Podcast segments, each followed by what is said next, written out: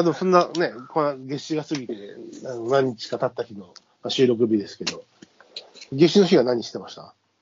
夏至の日？夏至、夏夏至祭りしたの？夏至祭りをしたの？夏至市祭りは多分してないと思う。夏至の日は何してたっけな？えー、夏至市祭りはしてないと思います。21かな ?22 かな ?22 だったっけな、私は。どっちだったいやか20日とか21いや、20日ではい。ない。20日ではない、うん。21か22だったはずなんだ。21だ21だね。うん。あはいはいはい。あ、えーっと、21はですね、夏至は、えー特に何、なんか本でも読んでたんですけど、次の日がむちゃくちゃ早いロケで、うん。えー早く寝たと思います。ああ。夜は、夜、短い夜を、あれし短い夜を、うん。みなるほどね。太陽とともに。ともにじゃない。そんな早くは寝ないけどさ、うん。つったって早く眠れないんだよね、大体。まあね。うんまあ私は、その日は東北にいて、あの、疲労困憊して、でも、そうだね。東北にいましたね。東北のどこ行ったの？あのね、まずは、東北行く前に、あの、まあ、週明けちょっとすぐに、うん。ああの、栃木の奥日光に行ったん、行ってたんです、仕事で。あ。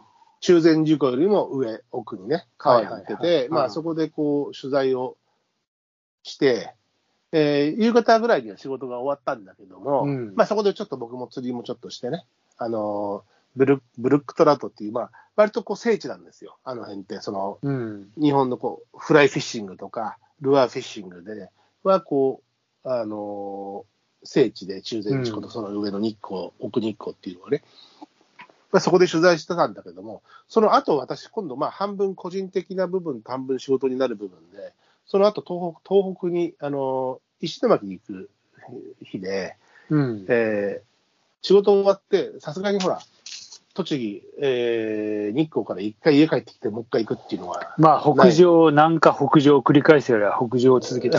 だって、しかもあの、えー石巻のコンビニに朝3時半に待ち合わせですから、渋い待ち合わせだな。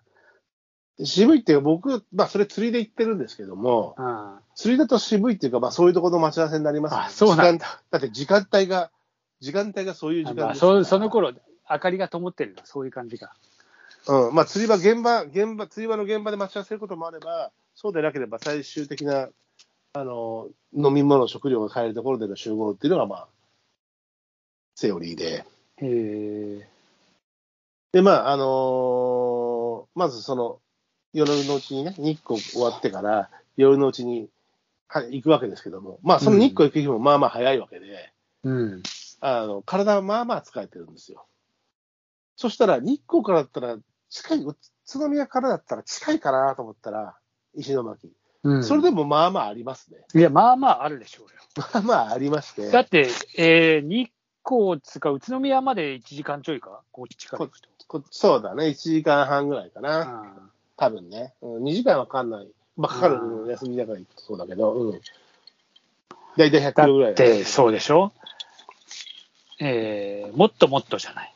もっともっとですね、倍以上ありますから。はいだから、結局、あのー向こうに着いたのは、本当はね、7時、8時に着きたかったんですけど、え、それなに、どっかに泊ま、どっかで寝、寝ずに行ったってこと？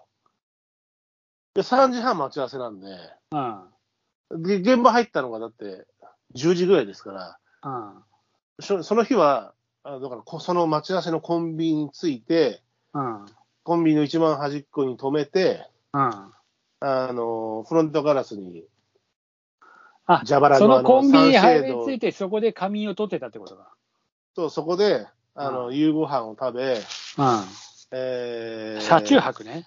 そうですよ。で、さらに、あの、お酒を買い、えー、500ミリットル2本飲んで、ずうん。で、えーもうちょっと、まだ、それま時点で11時ぐらいで、まあ、あと3、あと4時間ぐらい寝れるな、なんて思って、で、もう一回コンビニでトイレ行って、歯を磨き、で、もう一回ハイボール買って、飲んで寝ると。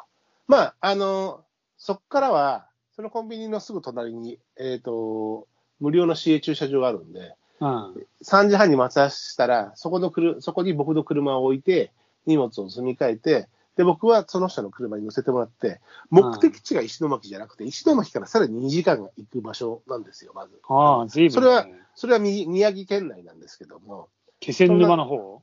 いや、えっと、もっと内陸の方ですね。あ、内陸か。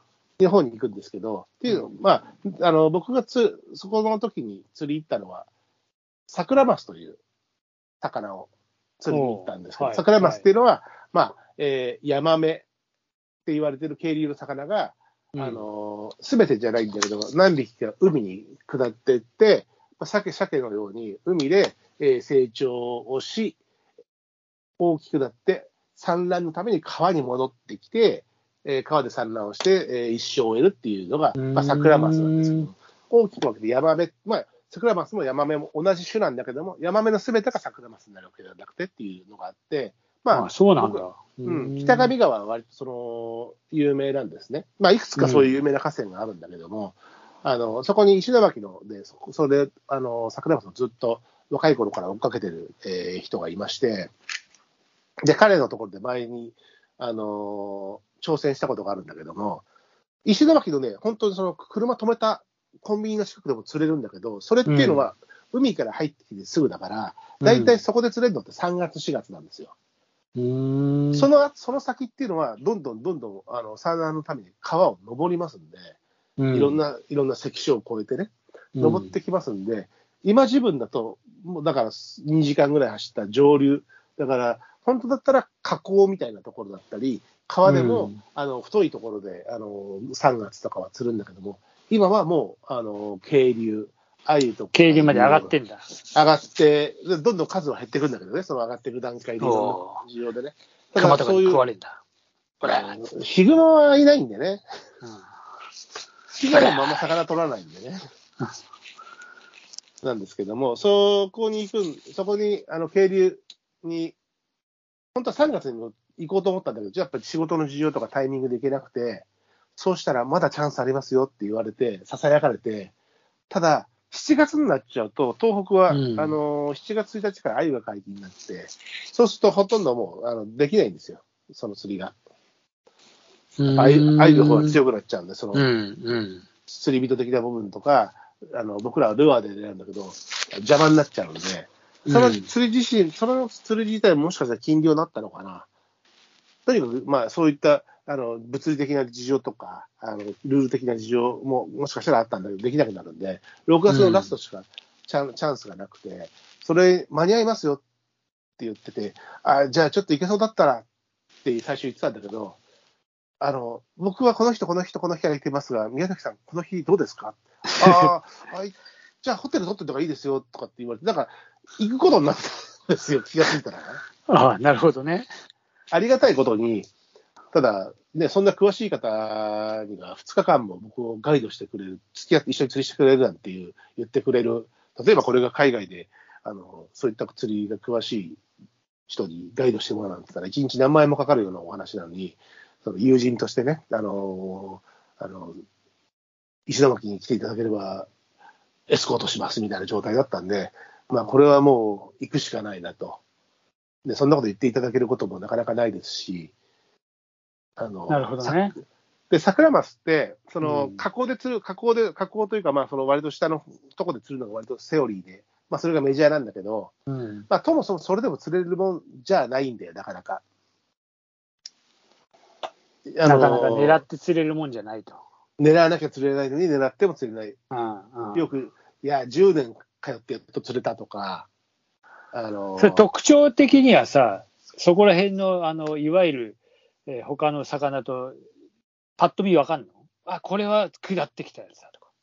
うん、下ってはから登るんだよ。あだから、あの、一回下って登って、あれでしょ、だから、海に下っていったやつで、まあ、その辺の魚っていうのは、うん同じ、同じ、ヤマメとそうそう、そう、ヤマメと同じ、そういう、そうそううん、同じ種とかでも、そうだう。ね。うんあの、ヤマメっていうのは、基本的に大きくなっても、基本的にパーマークってのは残るんですよ。そのパーマークっていうのは、あの、えー模様、うんパーマークっていう、こう、縦に黒い模様がと、黒点が残るんですけども、海に行ったやつは基本的にそれがなくなって銀系って言って、うん。もう銀色になって帰ってくるんですよね。おおなるほど。色が抜けた感じなんだ。そうそうそう。で、また違う色が入るっていうか、うん。そういう、あの、あとまあ、国家そういうのは桜色になるわけじゃないんだ、別に。で最終的には桜っぽくなるし、色になるし、そもそも桜の時期に上がってくるから桜橋とかってそういう話あそういうあれか、色の問題じゃねえのか。うん、色の問題ではないんだけど、